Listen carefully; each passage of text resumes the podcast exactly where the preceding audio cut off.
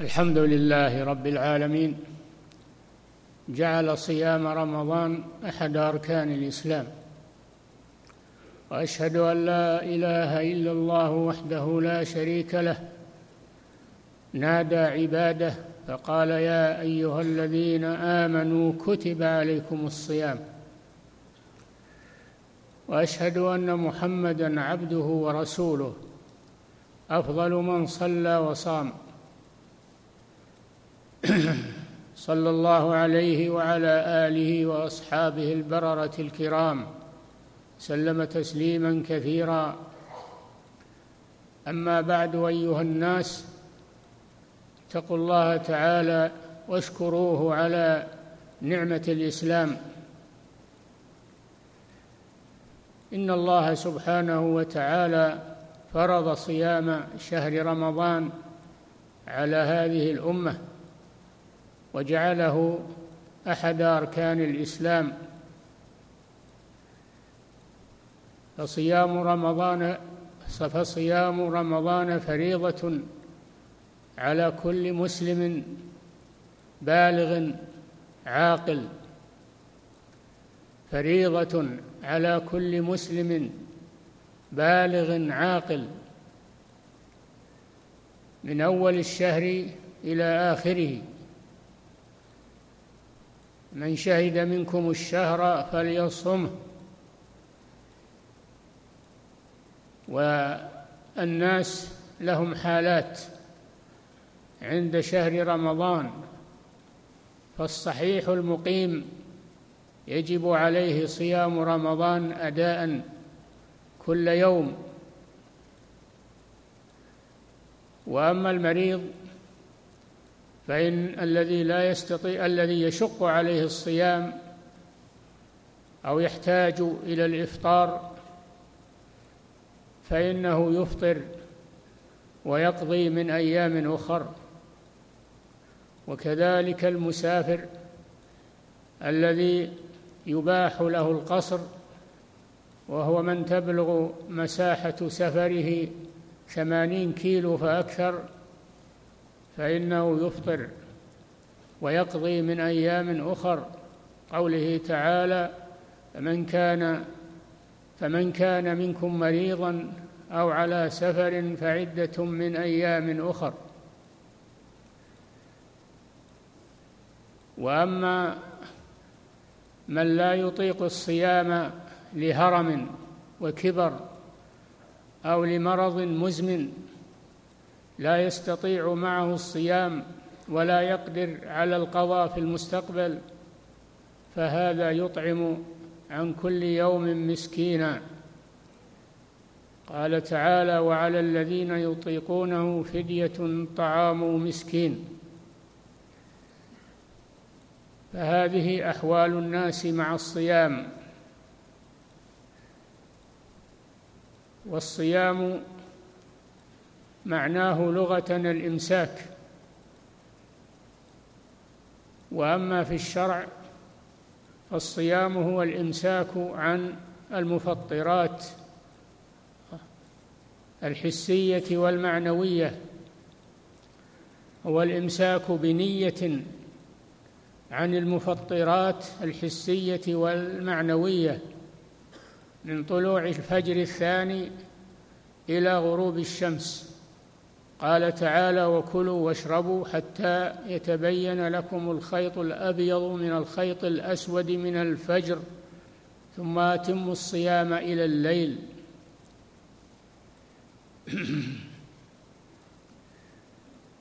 ولا بد من النية في جميع النهار من طلوع الفجر إلى غروب الشمس تكون النية معه دائما. لقوله صلى الله عليه وسلم لا صيام لمن لم يبيت النية من الليل. أو في رواية لم يجمع النية قبل طلوع الفجر. فلا بد من النية في الصيام فلو أنه أمسك عن الطعام والشراب والمفطرات من غير نية فإنه لا يسمى صائما شرعا. اعلموا رحمكم الله أن الصيام له مبطلات يجب على الصائم أن يتجنبها. اولا ما يدخل إلى الجوف من أي موضع كان ما يدخل أو يدخل إلى الجوف من أي موضع كان فإنه يفطر الصائم.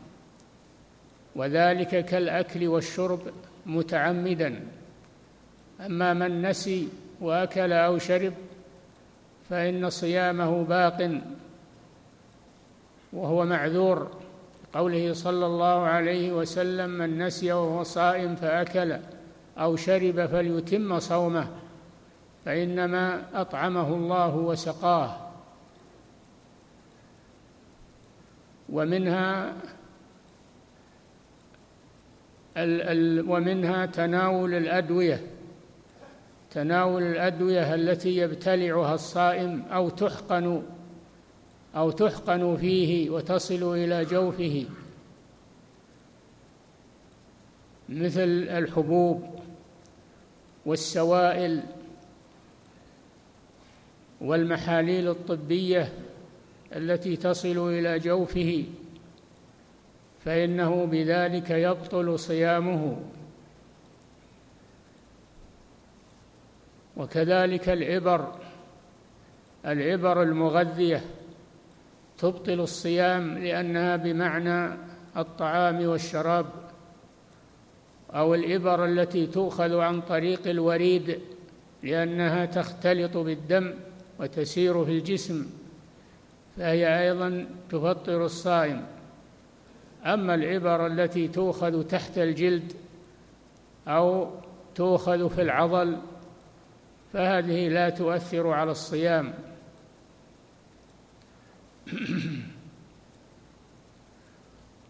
وكذلك من المفطرات ما يستخرج من الجوف ما يستخرج من الجو من المعدة وذلك كالاستفراغ. عن طريق الفم لأن يستفرغ الصائم ما في معدته عن طريق الفم فإنه يستفرغ بطل صيامه. أما إذا غلبه القيء والاستفراغ وليس له اختيار في ذلك فهذا لا يؤثر على صيامه. وكذلك من المفطرات إنزال المني إنزال المني بجماع أو بعادة سرية أو بنظر تكرار نظر يكرر النظر إلى النساء فيحصل منه إنزال فهذا يبطل صيامه لأن هذا من لأن هذا نوع من الجماع. الذي هو استفراغ الشهوة بسبب من قبل العبد استفرغها بسبب من قبله فتبطل صيامه. لأن من ما يصام عنه الشهوة قال قال الله جل وعلا في الحديث القدسي عن الصائم يدع شهوته وطعامه وشرابه من أجلي. فكما أنه يترك الطعام والشراب كذلك يترك استفراغ الشهوة لأنها من المفطرات التي تبطل الصيام. وكذلك من مفسدات الصيام الحجامة لما صح في الحديث وهي سحب الدم وهي سحب الدم بقصد العلاج لأنها تضعف الصائم وتخرج قوته. قال صلى الله عليه وسلم أفطر الحاجم والمحجوم. ومثل الحجامة سحب الدم سحب الدم بالطرق الطبية لإسعاف مريض أو للتبرع به. فإن هذا يبطل الصيام لأنه مثل الحجامة. يستخرج به دم كثير. أما الدم اليسير كالعينة التي تؤخذ للتحليل وهي يسيرة فهذه لا تؤثر على الصيام. وكذلك من مبطلات الصيام ما يصيب النساء من دم الحيض فإنه أيضا يضعف المرأة يضعف قوتها فلذلك منعها الله من الصيام وأوجب عليها القضاء عدة من أيام أخر. وأما الاستحاضة وهي دم النزيف الذي يخرج من المرأة في غير مواعيده فإنه لا يؤثر على الصيام. فتصوم معه المستحاضة تصوم لأنها في حكم الطاهرات. وهذا نزيف. كذلك لو انجرح الإنسان وسال منه دم فإنه لا يؤثر على صيامه. لأنه بغير اختياره. فحافظوا على صيامكم رحمكم الله من سائر المفطرات.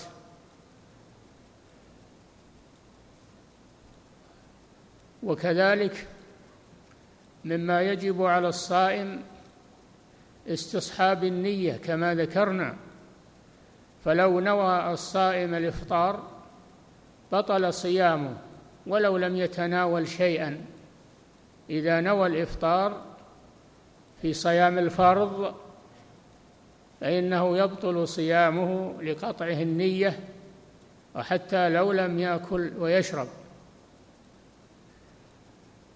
فاتقوا الله عباد الله حافظوا على صيامكم من المفسدات والمنقصات. أعوذ بالله من الشيطان الرجيم. يا أيها الذين آمنوا كتب عليكم الصيام كما كتب على الذين من قبلكم لعلكم تتقون أياما معدودات فمن كان منكم مريضا أو على سفر فعدة من أيام أخر وعلى الذين يطيقونه فدية طعام مسكين فمن تطوع خيرا فهو خير له وأن تصوموا خير لكم إن كنتم تعلمون. شهر رمضان الذي أنزل فيه القرآن هدى للناس وبينات من الهدى والفرقان. فمن شهد منكم الشهر فليصمه ومن كان مريضا أو على سفر فعدة من أيام أخر. يريد الله بكم اليسر ولا يريد بكم العسر ولتكملوا العدة ولتكبروا الله على ما هداكم ولعلكم تشكرون. بارك الله لي ولكم في القرآن العظيم ونفعنا بما فيه من البيان والذكر الحكيم. أقول قولي هذا وأستغفر الله لي ولكم ولجميع المسلمين من كل ذنب. استغفروه إنه هو الغفور الرحيم.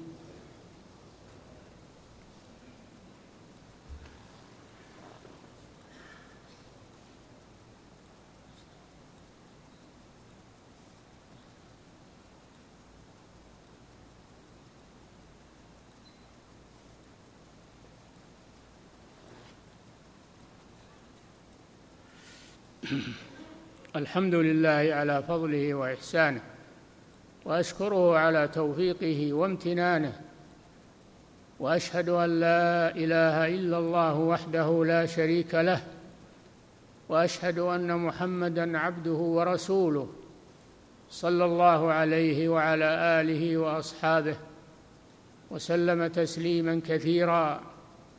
أما بعد عباد الله اتقوا الله تعالى ومن المفطرات أيضا ما يستعمل لغسيل الكلى ما يستعمل لغسيل الكلى أو يستعمل لغسيل المعدة من المحاليل التي تدخل إلى الجوف وتسحب منه فإنها أيضا تفطر الصائم.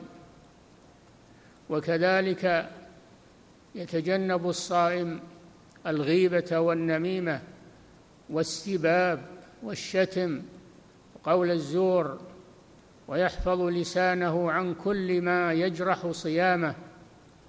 فليس الصيام مجرد ترك الطعام والشراب وترك المباحات ولكنه مع ذلك ترك المحرمات التي يجب تركها في كل الأوقات. وفي حق الصائم آكد تركها في حق الصائم آكد لأنها تجرح صيامه وتنقص ثوابه أو تذهب بأجره فيكون حظه من صيامه الجوع والعطش وليس له فيه أجر بسبب أنه لم يحفظ لسانه عن هذه الأمور. وكذلك يحفظ سمعه فلا يستمع إلى المعازف والمزامير ولا يستمع إلى الغيبه والنميمة ولا يستمع إلى ما يلهيه عن ذكر الله عز وجل مما يبث وينشر في وسائل الإعلام كالمسلسلات الهابطة والساخرة فلا يضيع وقته معها يبطل ثواب صيامه بها فإنه آثم بذلك كذلك يحفظ بصره يغض بصره عما حرم الله من الصور الفاتنة والمشاهد الفاتنة في الشاشات والفضائيات التي تعرض النساء العاريات أو شبه العاريات عليه أن يحفظ بصره فلا ينظر إلى ما يجرح صيامه. فاتقوا الله عباد الله وحافظوا على صيامكم من كل موه ومن كل مفسد. واعلموا أن خير الحديث كتاب الله وخير الهدي هدي محمد صلى الله عليه وسلم وشر الأمور محدثاتها وكل بدعة ضلالة وعليكم بالجماعة فإن يد الله على الجماعة ومن شذ شذ في النار. إن الله وملائكته يصلون على النبي. يا أيها الذين آمنوا صلوا عليه وسلموا تسليما. اللهم صل وسلم على عبدك ورسولك نبينا محمد. وارض اللهم عن خلفائه الراشدين الأئمة المهديين أبي بكر وعمر وعثمان وعلي وعن الصحابة أجمعين وعن التابعين ومن تبعهم بإحسان إلى يوم الدين. اللهم أعز الإسلام والمسلمين وأذل الشرك والمشركين ودمر أعداء الدين واجعل هذا البلد آمنا مطمئنا وسائر بلاد المسلمين عامة يا رب العالمين. اللهم من أراد الإسلام والمسلمين بسوء فأشغله بنفسه واصرف عنا كيده واجعل كيده في نحره واجعل تدميره في تدبيره إنك على كل شيء قدير. اللهم قنا شر الفتن ما ظهر منها وما بطن. اللهم احفظ لنا ديننا الذي به عصمة أمرنا. واحفظ لنا دنيانا التي فيها معاشنا. أصلح لنا دنيانا التي فيها معاشنا. وأصلح لنا آخرتنا التي فيها معادنا. اللهم أصلح ولاة أمورنا واجعلهم هداة مهتدين غير ضالين ولا مضلين. اللهم اجعل ولايتنا في من خافك واتقاك واتبع رضاك يا رب العالمين. اللهم أصلح بطانتهم وأبعد عنهم بطانة السوء والمفسدين. اللهم اجعلهم هداة مهتدين غير ضالين ولا مضلين.